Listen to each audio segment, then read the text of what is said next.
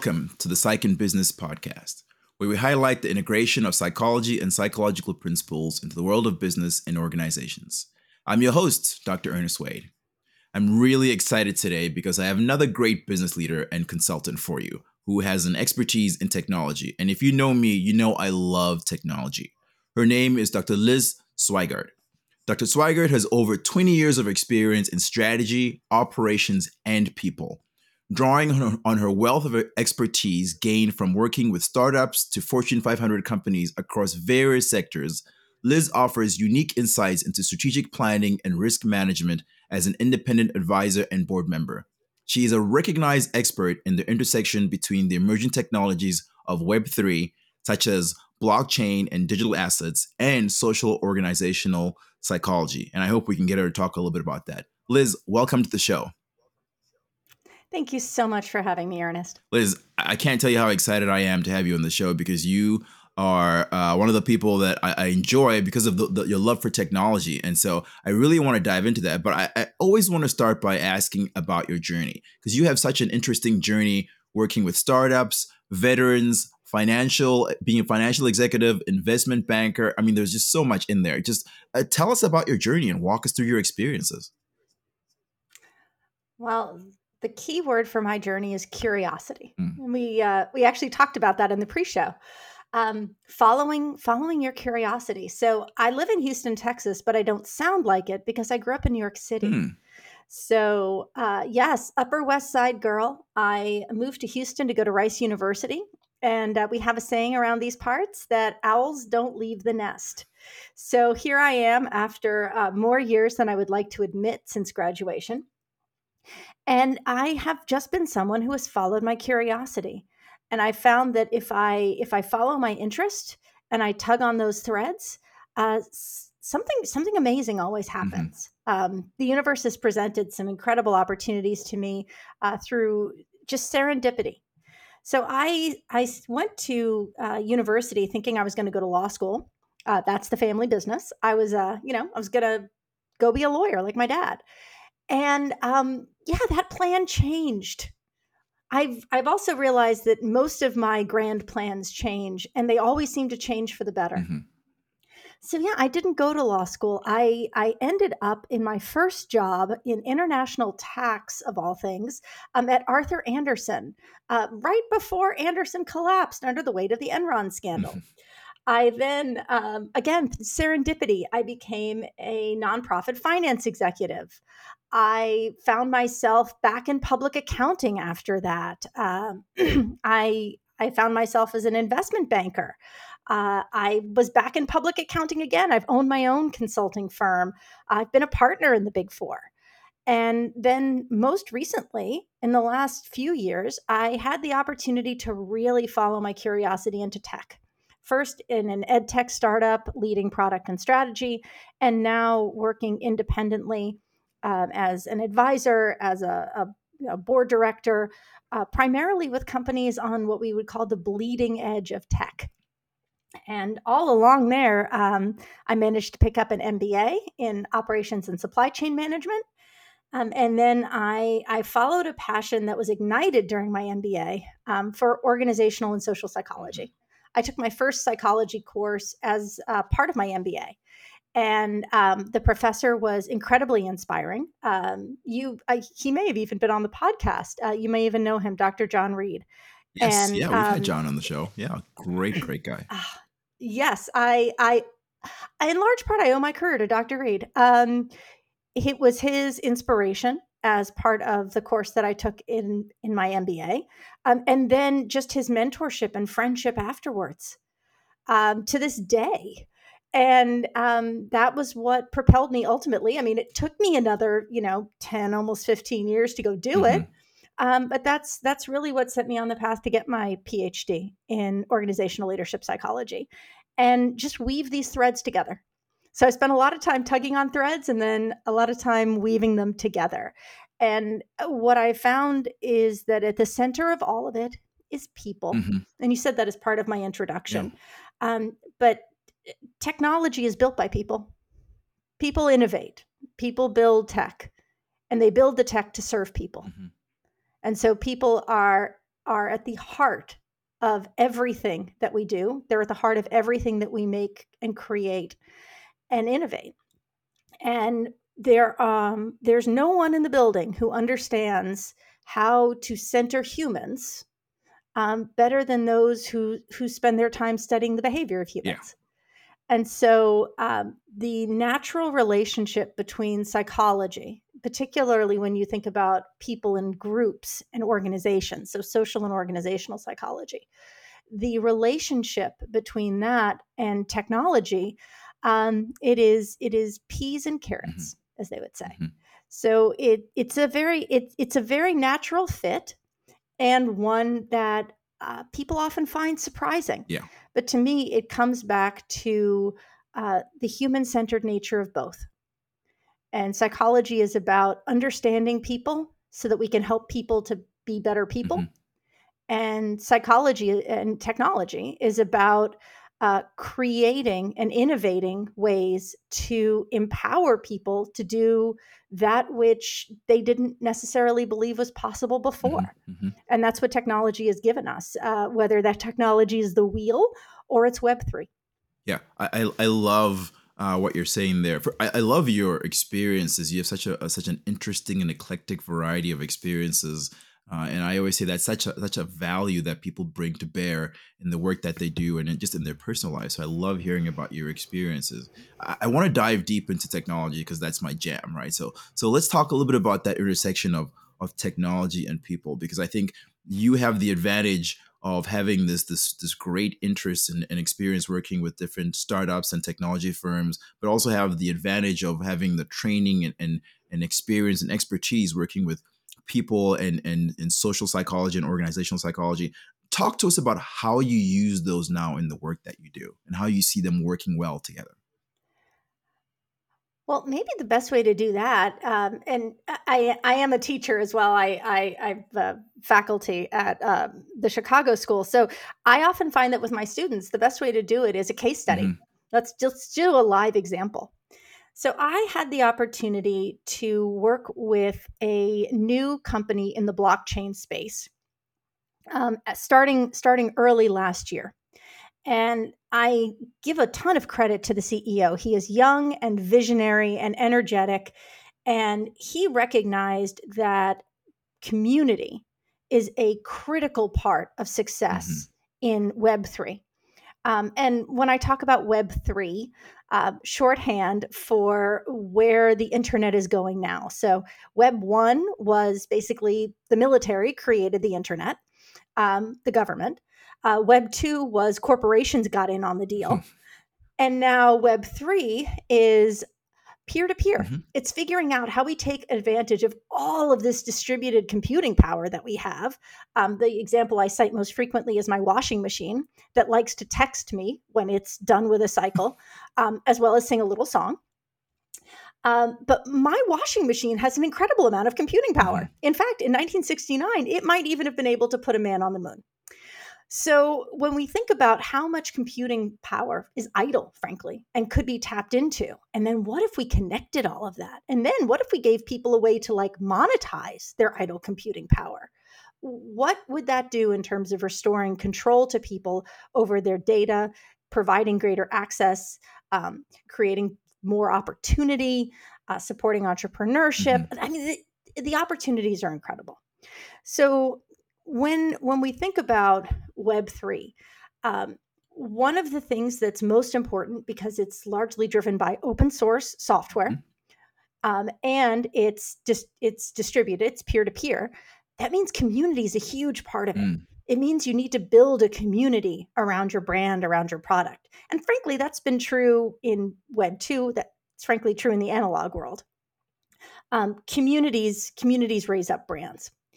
And so I credit the CEO for recognizing very early on that he needed to get a pulse on the community that was growing up around this this new brand, around this new company and understand you know who are these folks? Because in the web3 world community grows largely on social media platforms whether that is x formerly known as twitter um, it's in a discord server that's telegram that's that's where the communities are growing mm-hmm, up. mm-hmm. and so whereas before you might be able to you know go and see people in person in this case you're looking at virtual communities. People are all remote. Oftentimes they don't even use their real name. You only know someone through their screen name. And they have an opportunity to represent themselves through an avatar that may in no way resemble uh, what they what they appear to be in person. So this is really this is really interesting because what you're saying now here is that to advance the technology, right, you really need to understand and appreciate the community of people that are the bedrock of that technology. And so you can't. It's not just about the new technology; it's about the people as well, the communities that are being built, the relationships, the cultures, all of those things that underlie the technology in order to really understand how you can best leverage that technology and what that technology might be shaped into. Am I hearing that right? You you are spot on. And so when when I think about what this opportunity was, the the CEO said, "I need to understand this community, and in particular, here are the things I need to understand. I need to understand who they mm-hmm. are. I need to understand what's important to them, and I need to understand how they want to work and what they need to be most successful." That's culture and that's mm-hmm. values. Mm-hmm. And when we think about traditional organizations, we think of mission statements and vision statements and, well, what's the company culture? The same is true in this bleeding edge of technology. The same is true in Web3. In fact, I might even argue that it's even more important because you don't have people co-located yeah. with one another. When we you know thinking back to our kind of social psych theory like well what are the things that create affinity bonds between people? Well proximity is a big yeah. one. You can't rely on some of those natural environmental cues that you used to have before. Exactly. So the CEO uh, and I had a conversation about how how can we go about learning the emerging culture and values of this community. And I said, well, you know, psychology gives us some wonderful methodologies that we can use. Um, and in particular, uh, there's this whole area known as participative inquiry. Mm-hmm. Right. So we've got phenomenology, we've got ethnography, narrative, case study, grounded theory, participative inquiry. And within participative inquiry, right, we can thank Kurt Lewin for action research, yep. which is great but problem focused. It's all about we've got an issue and we're going to iterate on it till we yeah. solve it.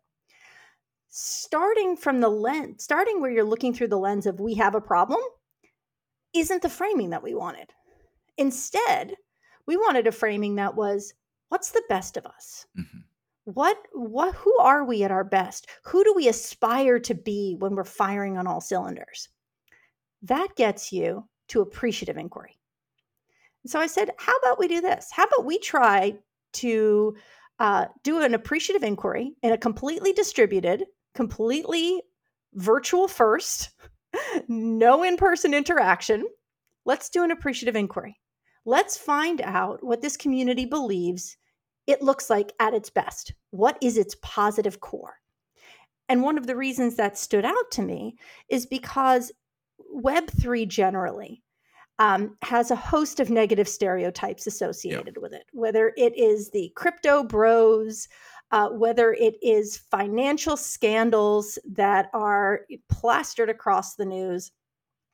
Um, it, it's it's seen as sort of this this meme wasteland, and there's not a necessarily an understanding or appreciation of how it how it could apply in the mainstream, um, or that there could be space within Web3 for people who consider themselves more traditional users of technology. Uh, where do I fit? Mm-hmm. And what I loved about starting with appreciative inquiry and and the first step in a, in appreciative inquiry mapping the positive core is that it comes at things from an incredibly optimistic positive mm-hmm. perspective mm-hmm. and you're getting that individual feedback as well from from each of the individual yes. members of the community mm-hmm. yes mm-hmm. and so um, I worked with our community manager, the, the company's community manager, who I knew only by his screen name. we were only able to communicate um, over text message uh, because my um, my first language and his first language are not the same, um, and and uh, his his English is a lot better mm-hmm. uh, than than my speaking and writing of his native language. And so we worked together to figure out an appropriate survey instrument. Mm-hmm. Okay, what kinds of questionnaires can we put out there? How can we incentivize people to participate? How do we do this ethically? Now, we know that um, in order to join the community, you have to indicate that you're over the age of 18 and there are certain there are certain parameters within the system that it control who's able to access it. But we really wanted to make sure that people understood were informed and and we're, we're, truly actively consenting to engaging in this because this is this is a form of research. So this is this and is so a really interesting approach be because what, what you're describing here is is really nuanced and, and pretty complex because you're not just attending to uh, different people in the us you're speaking about internationally right? So it's not just social norms that we would consider to be normal in the us but you have to have that international lens and think about different cultures and what is appropriate. And so there's it becomes a very complex situation here it does. And then take it a step further.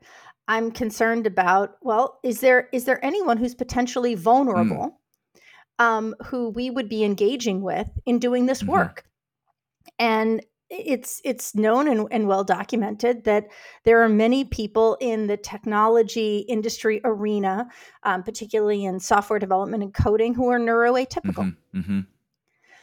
And so, for people who are neurodiverse, we want to make sure that we're being sensitive and thoughtful about what we're communicating, what we're asking, how we're asking it, and be thinking about how do we engage people where they are in a way that that is uh, not dominated by one particular culture yes. right this didn't need to be captain america as you just pointed yes. out when when also thinking about Web3, um, as I was as I was studying the literature, I came across several articles that piqued my interest when it comes to understanding the participants um, in in the the research and the studies and the work that we do. Um, oftentimes in our journal publications there is there there is a, a great desire to have detailed demographic information and i understand why I mean, it's it's completely understandable that we are sitting on a, a bedrock of literature that has over-indexed for years um, on straight white men. And when we get into the realm of Web3, a lot of the research looked at how the ability to represent oneself through an avatar mm-hmm. and a screen name um, allowed people to present an online picture of themselves that better reflected who they know themselves to be, mm-hmm. more so than they might be able to in person in their communities. And this is particularly true for the GLBTQIA plus community. So this so this it's presents provides the, the avatar community. as almost as a psychological outlet even for them to be able to express exactly. themselves that way. Exactly. So, in a place where it may not be mm-hmm. safe mm-hmm. for someone to present themselves as their true and authentic self because they are mm-hmm. trans, mm-hmm. the online environment allows that, and particularly one um, in in Web three, which is much more focused on peer to peer the decentralization, which also gives people a sense that their data is not going to one central service that could turn it over to, say, a hostile government or law enforcement, um, or make it public in a way that could put them in jeopardy. And so it emerged that we have this richness within this community. Um, we already could see just in the Discord server, I mean, something like 47 plus languages represented. Wow. Uh, so many different countries, nationalities. Um, and it was it was a mixture of ages. Some people chose to self-identify. Mm-hmm. But again, we don't have a way to to validate yeah, that. Yeah. Mm-hmm. So it was a question of how are we how are we looking to to group people are we looking to give them boxes to check or are we looking for them to tell us who they mm-hmm. are so it was it was a really incredible exercise to go through and then to to put out these questionnaires in into the ether yeah. into cyberspace and I was blown away by the responses. I really didn't expect that this online community um, of primarily developers and designers and artists and some entrepreneurs that they would spend time with 25 different questions that respond that required text responses but they did but i think what you're what you're keying in there is on an underlying uh, fundamental aspect of community, right? I think as, as a function of community, there's just a, a, general pool of trust that is extended and taken by by members of the community. Because if they didn't trust you and and the the you know the the the authors of the of the questionnaire, there's no way there's no way that they would have taken it. So so you have this underlying pool of trust, which is is generated by the community, you know, in in the work that they do and and the and the trust that they put in you right yes and trust is a transactional concept trust is what makes up the difference between what i have seen you do before mm-hmm. and what you are promising to do now when when people simply engage from the outset it strikes me that it may be more to do with relating relating involves empathy um, it it involves um, points of mm-hmm. commonality. Mm-hmm. Um, it involves an extension or a measure of grace. You can make a mistake and come back mm-hmm. from it. So I think that there there's this interesting alchemy in these communities because you have a lot of people who are there uh, because it isn't the mainstream. Mm-hmm. It's a lot of underdogs. It's it's a lot of people who don't always feel like they fit. So what I loved about engaging with this community and seeing their engagement was that this gave them an opportunity to have their voice heard. Mm-hmm. And when it often feels like the internet is very corporatized, it's driven by algorithms, um, our data does not feel like it is our own. When people feel that their voice matters, that they have a voice, man, they use it. So, what came back was incredibly refreshing to me and inspiring and surprising. Uh, one of the questions asked was, um, "What does what does this community do at its best?" And several of the responses were, um, "Ask questions like these." Oh wow! And I was, I mean, I was blown away because it was an example to me of how people want to engage. Yeah and the answers were very meaningful. What was particularly interesting to me were when I got into questions that were asking about what skills the community members felt were most important to be successful, mm-hmm. both technically and interpersonally. And about 50% of the answers to the question, what's the most important technical skill to be successful, mm-hmm. were actually in interpersonal skills communication, problem solving, open mindedness. It came down to growth mindset, coaching, relationships. Communication. People, right? It's eh, people. People. Yeah. It's all people. Yes. Uh, Soylent Green is people. It's all, it's all people. people. This is why I love this it's show, is because it doesn't matter what your business is. It doesn't matter what you do. It, it's people. If you if you have a business, you are working with people or you are you're doing something for people. It's people at the mm-hmm. core always. Always. And so what what I love about the project that I did and I'm I'm working very still working very closely with this company is just how really human centered it mm-hmm. is, which is mm-hmm. astonishing to think about in a highly technical highly technical area. I mean, we're, we're talking about making technology to build the next kind of technology. Yeah. I mean, it's it it is um, it's exciting because you really are at the frontier, yeah. And you're also dealing with the most age old things imaginable, people and their feelings. People right? I mean, when you people, talk about a community, people. you're talking about conflict, you're talking about communication, and you're talking about active listening. I mean, there's just all the things that we've done since the beginning of time, all the things that are needed when you're working with people. It doesn't matter if you're working with technology or not. And then we're talk- talking about how you leverage that to enhance technology, you know, to create new technologies. And I, I love hearing about how you gave these this community an opportunity to for the individuals to speak out right? You still even though it's a community it was still an opportunity for them to be very individual and provide their individuality right? You still value that even though it's a community. And i think that is such an important element of web 3 right? Mm-hmm. web 3 gives people it's it's empowering. Yeah. i mean anybody can get out and build.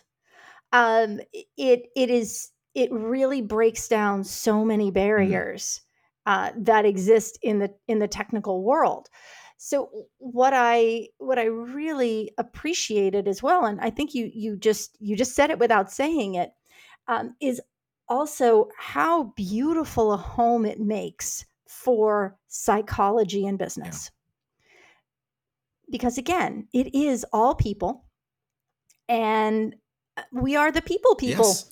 We know people. We, people. we know people. we know human behavior. We are the we people. We know people. human I behavior. Mean, we are the people. People. Absolutely, you've described and, it so well.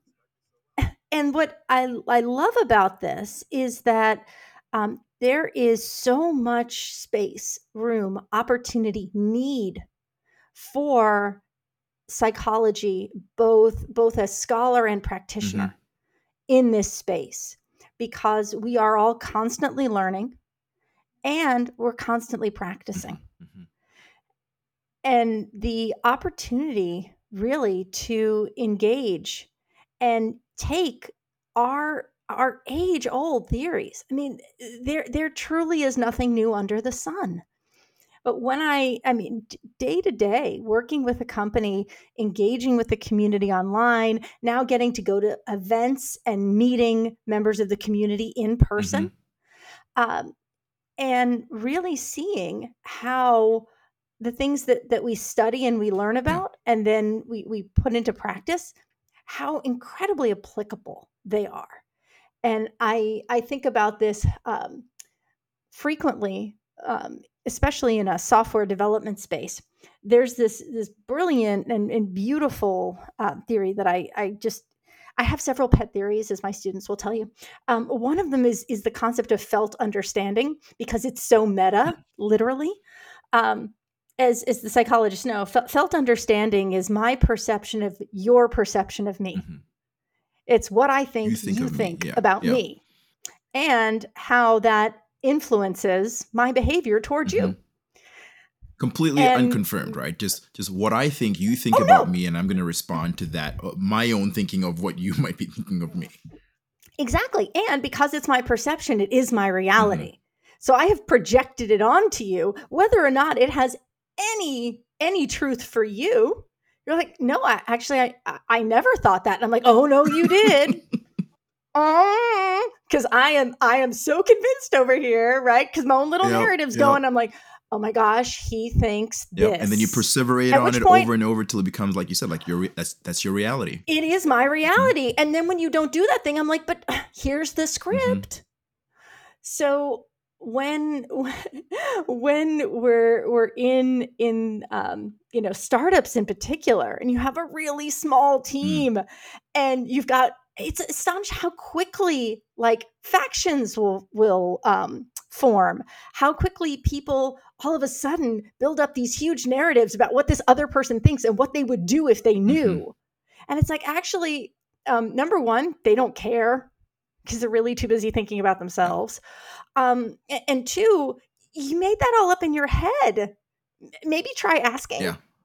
And so there's there's so many opportunities for us as psychologists to bring what we see in brick and mortar mm-hmm, organizations to see to bring what we see every day um, and what we know from our from our education yeah. uh, into these spaces that seem um, so high tech and cutting edge yeah. and as we've said this whole conversation are really just people. Really just people. They're just people with cooler tools and newer toys. This is what you're, what you're talking about now. Is we're talking about team dynamics, right? And and and, and group functioning and, and we just i'll tell you what we're gonna have to have you come back because we've just barely scratched the surface. So uh, h- how do people contact you if they want to you know continue the conversation with you or or get your services? What's the best way to get a hold of you The best way to find me is the good old Web 2 solution, LinkedIn. I'm very findable on LinkedIn. I'm easily contactable through LinkedIn, um, and you can you can follow my circuitous, nonlinear career journey um, from my LinkedIn page. So it's a great place to find. A very interesting journey it is, I think. So, Liz, I always want to take advantage of the experts that we have on the show and ask, what's a tip uh, that you have or some advice that you have for for businesses, organization leaders, especially in this time of age that we're in right now? Ooh, all right. Well, I'm I'm always I'm always chock full of advice, and as this advice is free, it's worth exactly what y'all are paying for it. um, the first thing the, the first thing I would say is, oh my goodness, just ask. I see a lot of business leaders.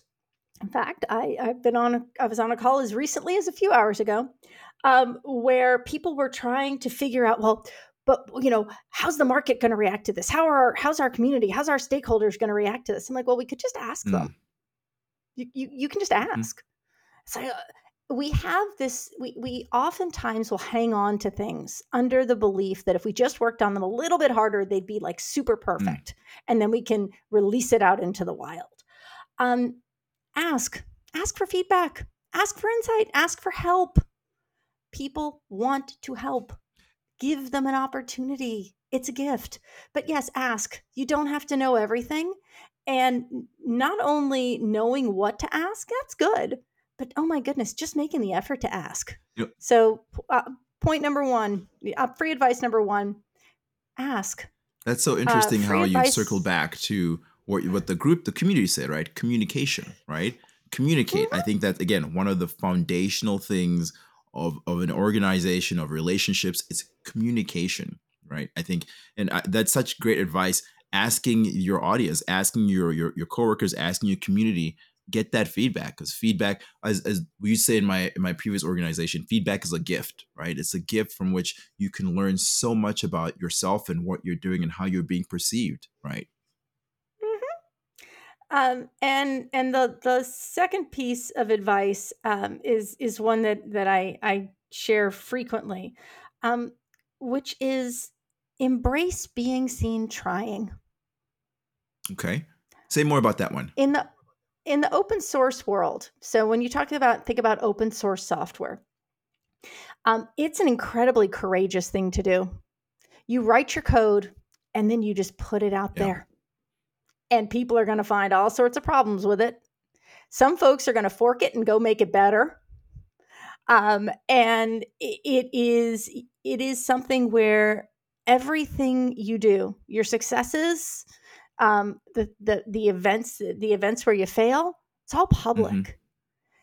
And it is a remarkable act of courage to be seen trying in public. Mm-hmm, mm-hmm it is also incredibly liberating because it goes back to what I just mentioned ask. You know, that's that's that's what trying in public is. It's asking for help. It's asking for support. And that's what builds a community around you. People get to see you trying yeah. and it's inspiring because when you see someone trying, you think maybe I can try too. Yeah, I mean that that So leaders highlights the, the uniqueness of the open source community, right? I think the mm-hmm. the, the how brave you have to be to to put something out there knowing that somebody might might pick it apart or, or find errors in there. I think that that there's there's a whole psychology that goes along with that as well and that'd be just interesting to dive through in another show. Uh, liz and that's leadership though but that's le- that is leadership. Yeah. leaders to be successful let your people see you try. Mm-hmm. and fail. I mean i think you you, you highlight that failure try, is not the fail, end right? try succeed yeah failure failure and success are events they're not identities it doesn't make you mm-hmm. it, it doesn't make you either one of those yeah. things it makes you brave that is that is Try such great advice public. and i think that's that's that's a great place to to end it this has been this has been so much fun liz i, I love talking about technology and it's been such a great uh, time hearing about your experiences and hearing about the work that you're doing in technology we're absolutely going to have to have you come back because we just i know we just barely scratched the surface and, and, I, and i want you to come back and talk a little bit more about different technologies that you've worked with and are involved with to help our audience also understand you know these technologies and how as humans you know as, as people who who have um, who are influenced by our behavior and how that impacts our technology and how the technology impacts us. You know that that circle of life between us and technology. Talk more about that. So thank you so much for coming on the show, Liz. It's been so fantastic. Oh, Ernest, thank you so much for having me, and thanks to your listeners for coming along on the ride. Awesome. And to our listeners, we hope you've enjoyed this, and I hope you will join us for next time.